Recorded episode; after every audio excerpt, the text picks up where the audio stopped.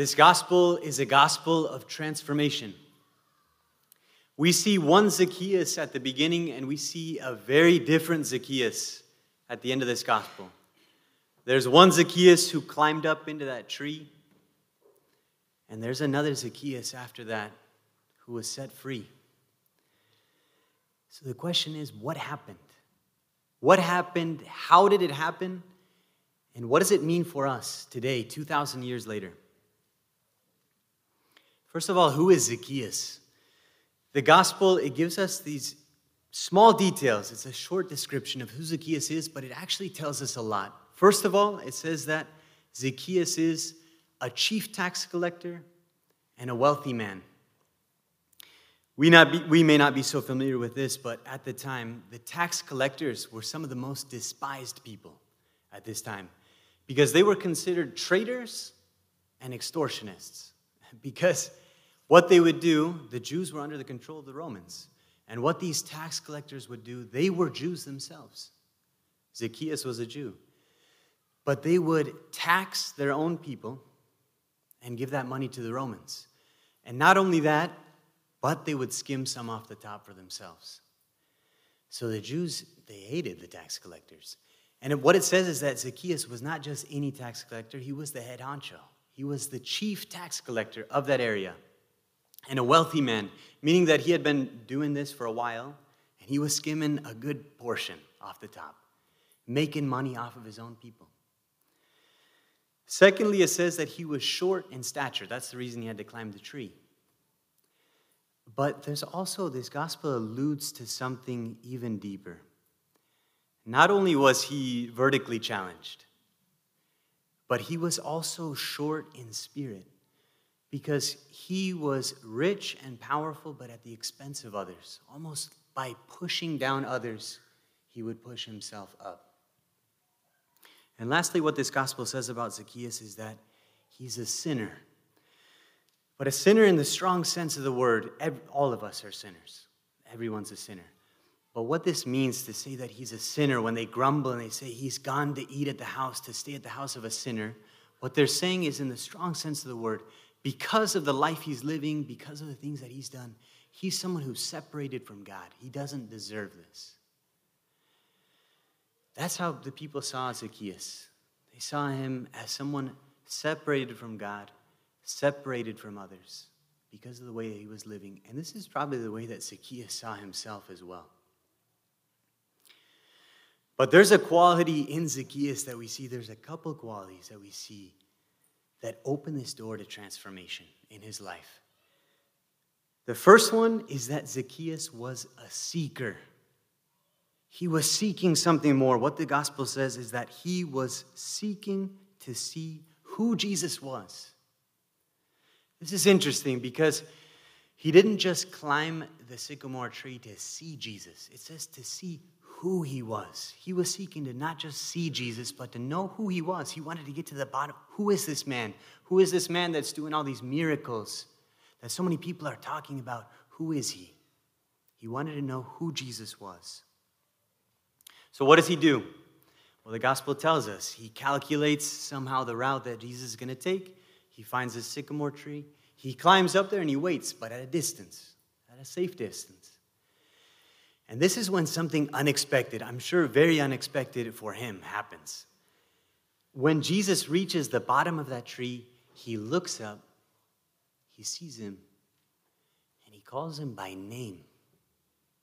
He says to him, Zacchaeus, come down quickly, for today I must stay at your house. Jesus, he knows Zacchaeus, he knows him. He knows him through and through. He knows his heart. He knows where he's at. And he knows that he's a seeker. And so he calls him by name and he calls him to come out of that safe space, that comfort zone, 10 feet up in there, and to come down from the tree. And he says, Today I must stay at your house. But there's a deeper meaning to this. He's not just calling Zacchaeus to open the door to his house, he's calling Zacchaeus to open the door to his heart. Our God is a loving God, but he respects our freedom. And Jesus, that's who he is. He's not going to force his way in. Our God does not force his way into our lives, he waits for us to open that door. It's the only way that Zacchaeus is really going to be able to discover who Jesus is. It's the only way that we discover we know this in other relationships. The only way that we can really come to know who someone is and that they can come to know who we are is if we both open our hearts. If that other person doesn't open their heart, we're not going to really get to know them.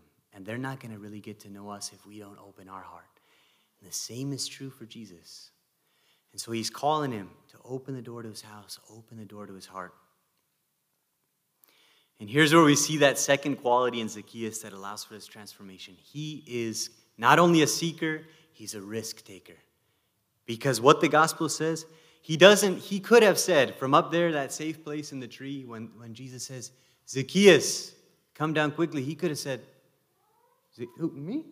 He could have, he could have said, No, I'm, I'm good.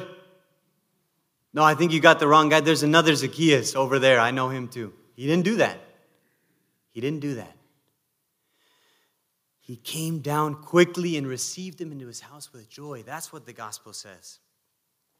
And because he took that risk and opened the door to his house and opened the door to his heart, he discovers not only who Jesus is, he discovers who he himself really is.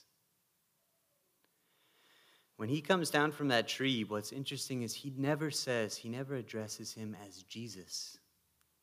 What he calls him is Lord.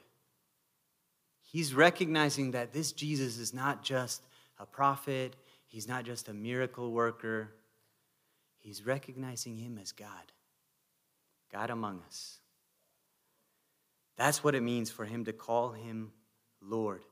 Not a God who is a distant God, our God isn't a distant God. He discovers him as a God who knows him, who loves him, and who's been seeking him just like he was all of a sudden. He's, he starts to seek Jesus. God has been seeking him all along. That's what he discovers in that moment. And he's just been waiting for him to open the door. And when he does that, he discovers who he himself really is. That he's not just a chief tax collector, he's not just a short man. He's not just a sinner.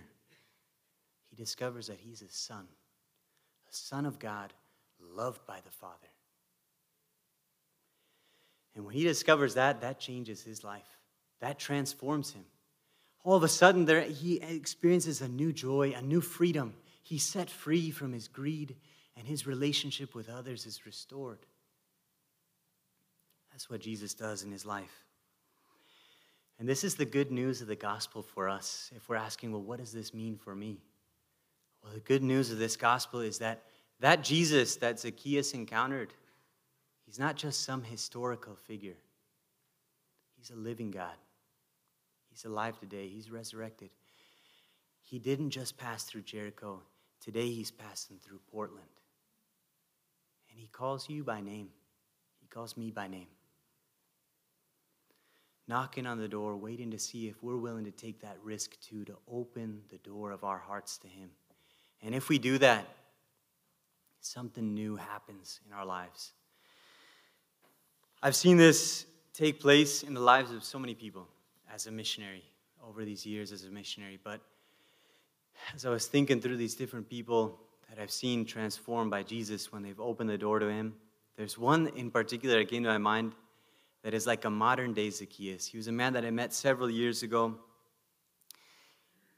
He was as close to Zacchaeus as I can imagine because he was a public accountant, certified public accountant for the government, a tax accountant, and he was not for the United States, for a different country. And he was involved in some pretty shady stuff, shady transactions, which made him a lot of money, but it also made him quite a few enemies. And he was also, like Zacchaeus, a seeker. He was seeking something more. And he had sought out something deeper in his life through different spiritualities Eastern spirituality, New Age spirituality. When I met him, he was deep into Reiki at the time. And someone invited him on this retreat that we had. And he took that risk. He came to that retreat, and on that retreat, he listened to the talks, he participated in the small groups, and then there was this moment of prayer. And in that moment of prayer, what he said afterwards, what he shared was he decided to open his heart. And he just said to God, he didn't know what to say. But what he said is, he just said to God, God, if you're there, come into my heart, come into my life. Show me who you are, and show me who I am. He said that when he did that, all of a sudden, all of a sudden, this new joy and this overwhelming experience of love welled up in his heart, something that he had never experienced in any of those other things that he had tried before that. A love of God and presence of God like he had never experienced. And he came out of the retreat with so much joy. I saw that man, I knew him before this, and I saw him after that, and I still know him today. And it still amazes me to see what God has done in his life because of that first act, that first prayer of his from the heart, to just say, God, come into my heart, come into my life. Jesus says in this gospel, Zacchaeus, today I must come into your house. That's the word of God. He doesn't say, Zacchaeus, tomorrow, next week, next year. He says, today. And he says that to each one of us, if we're willing, today. How can we do it? Just by simply saying a prayer today and each day this week. Say a prayer from the heart. Try it. Say to God, God, I open to you my heart. Come into my heart. Come into my life in a new way. Help me to experience your love. Help me to know who you are. Help me to know who I am. Not who others say I am, not who I am before the world, but who I really am before your eyes. Allow me to just finish with these words from Pope Benedict. He says this Do not be afraid of Christ. He takes away nothing, and He gives you everything. When we give ourselves to Him, we receive a hundredfold in return. Yes, open, open wide the doors to Christ, and you will find true life. Amen.